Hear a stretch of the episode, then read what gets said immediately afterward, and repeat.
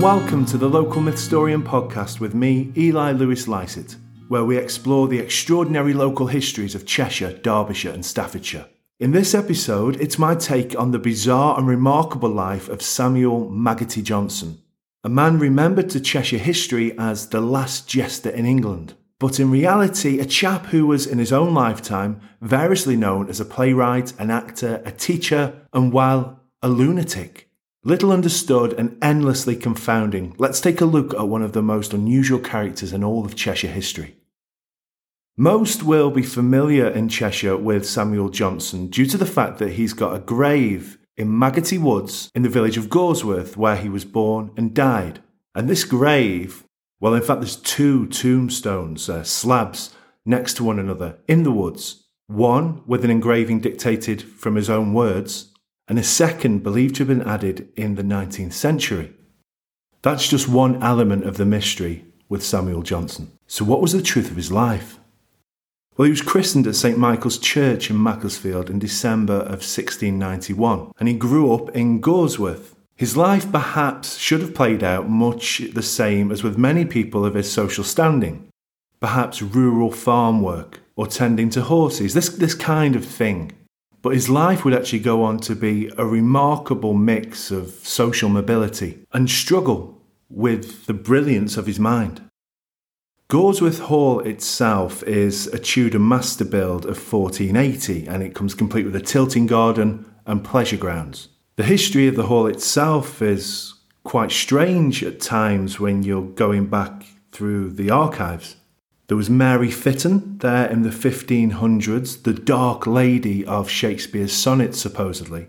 And then Charles Gerard, the Lieutenant General of the King's Horse during the Civil War, who ejected the Fitton family from the Hall in 1662 when he returned from exile following the coronation of King Charles II.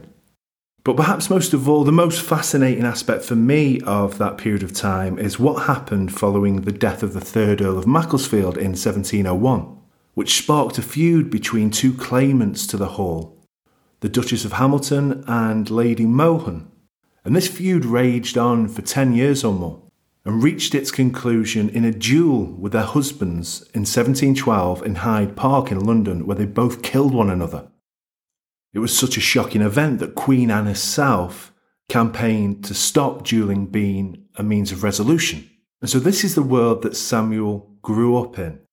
We don't know a great deal about the early part of his life, but by the 1720s, so when he was 30, this local boy from Gawsworth had somehow become a dancing master to high society in Manchester. And he really did stand out. In 1722, he curated a ball in Manchester that was attended by the poet John Byrom. And come 1724, when he would have been 33, he's known to have become a master fiddle player in London. And it was there that he teamed up with the Duke of Montagu, who was a patron of the new theatre scene that had just started in what's now the West End. And it's Johnson who gives that theatre, the Theatre Royal Haymarket, its first big hit production. So even just in this part of his life, he's gone from being a local lad in Gawsworth, who we assume had no nobility or such like connected to his family, to being quite a serious figure on the London theatre scene. That play, the first big hit for the Theatre Royal, was called Hurlo or The Supernatural, and it was written by Johnson and starred Johnson in its leading role as its central character, Lord Flame, a character he would retain throughout his life from that point forward, and indeed would have the title of Lord Flame put on his tombstone when he died. Hurlo Thrumbo was something of a nonsense play, kind of like a forerunner to Monty Python, that's my interpretation. And he would dance, play the fiddle, act, and all the while, apparently, whilst wearing stilts. When it opened in 1729, it ran for 30 consecutive nights to an audience full of celebrities of the day who apparently applauded from beginning to end every single night. One particular highlight being a song that Johnson sung during the play that encouraged the king to make a cocktail of gunpowder and brandy. So before he was 40, he was now a major star on the London theatre scene. And he would produce further plays, comedies, and tragedies, but none that had quite the impact of Hurlo Thrumbo. He would also publish books and poems. One particular favourite of mine is a collection called The Merry Thought, which is believed to have been published and compiled by Johnson himself, noting all the alehouse and latrine graffiti in London at the time, and it's outlaid in this book. I did tell you he was a bizarre character. But his theatre career started to wane, and by the 1740s, he's come back to Gawsworth in Cheshire, where he'd stay for the rest of his life. It's this time, I believe, coupled with his earlier patronage from the Duke of Montagu, where the image of the last jester seems to have come from. Because he wasn't a jester for a king, George I, the second, and third were on the throne during his lifetime. And he was never around that level of royal circle and that kind of courtly setting but he was definitely the star performer back in Gawsworth for guests at the Hall.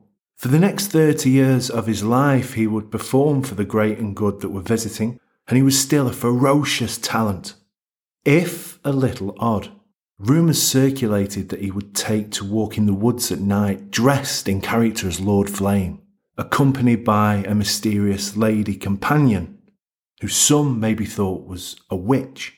And it's this action and these activities around the village this kind of bizarre behaviour that led to his nickname, because some of the locals didn't find Johnson's antics all that esoteric.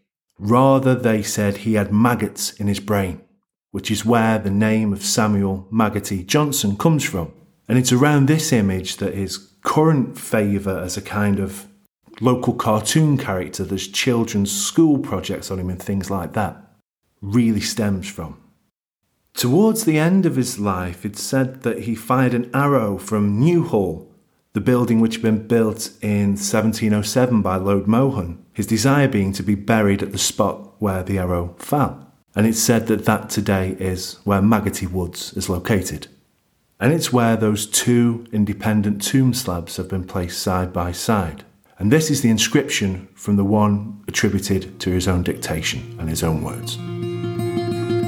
Under this stone rest the remains of Mr. Samuel Johnson, afterwards ennobled with the grander title of Lord Flame, who, after having been in his life distinct from other men, chose to retain the same character after his death, and was, at his own desire, buried here May the 5th, 1773. Stay, thou who chance directs or ease persuades, to seek the quiet of these sylvan shades. Here undisturbed and hid from vulgar eyes, a wit, musician, a poet, player lies. A dancing master too in grace he shone, and all the arts of opera were his on. In comedy while skilled he drew Lord Flame, acted the part and gained himself the name. Adverse to strife, how oft he'd gravely say, These peaceful groves should shade his breathless clay, that when he rose again, laid here alone, no friend and he should quarrel for a bone, thinking that there was some old lame gossip nigh, she possibly might take his leg or thigh.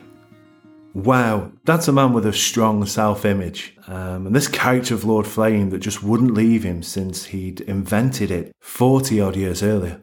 But that force of image and character isn't something that everyone appreciated, or at least it seems that way. And there being a second grave slab next to that one has sometimes been attributed to an idea that he had actually been buried in the parish church and then reinterred in the woods but the county records of the time do list Maggoty Woods as his resting place. So this second slab, which is believed ultimately to have been down to the will of Lady Harrington, who the local pub retains their family name, a local landowner who perhaps wasn't too keen on the memory of Johnson being so powerful in the local area, is inscribed as thus. If chance had brought thee here, or curious eyes, to see the spot where this poor jester lies, a thoughtless jester even in his death, uttering his gibes beyond his lastest breath. O stranger, pause a moment, pause and say, Tomorrow shouldn't thou quit this house of clay? Where will thou be, my soul, in paradise, or where the rich man lifted up his eyes? Immortal spirit, wouldn't thou be blessed, waiting thy perfect bliss on Abraham's breast? Boast not of silly art or wit or fame, be thou ambitious of a Christian's name. Seek not thy body's rest in peaceful grove, and pray that thy soul may rest in Jesus' love. O speak not lightly of that dreadful day when all must rise in joy or dismay, when spirits pure in body glorified, with Christ in heavenly mansions shall abide, while wicked souls shall hear the judge's boom, Go ye accursed into endless gloom. Look on that stone and this, and ponder well, then choose between life and death, heaven and hell. I get the feeling that Johnson himself would have liked the confusion the second grave slab has created. We're still talking about him. But ultimately, his story is an incredible tale of social mobility, as I mentioned earlier, and talent. I mean, can we imagine just how good he must have been to have risen as he did through society from a village in Cheshire? He must have been phenomenal. And I guess we'll never quite be sure who we should be commemorating there at his resting place in Maggotty Woods. Is it the poet, the teacher, the dancing master? I'm not sure, but the man's own opinion of that is somewhat clear. It may have been Samuel Johnson that was born in Gawsworth, Cheshire in 1691, but the man that was buried there in 1773 was very definitely Lord Flame.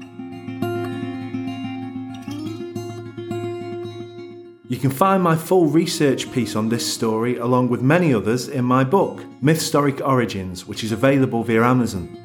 If you enjoy the podcast, you might find my website interesting too, thelocalmythstorian.com. Please sign up for the newsletter, and you'll also get access to the members library, where there's PDFs, audio files, and all sorts of content related to the local history and folklore of Cheshire, Derbyshire, and Staffordshire.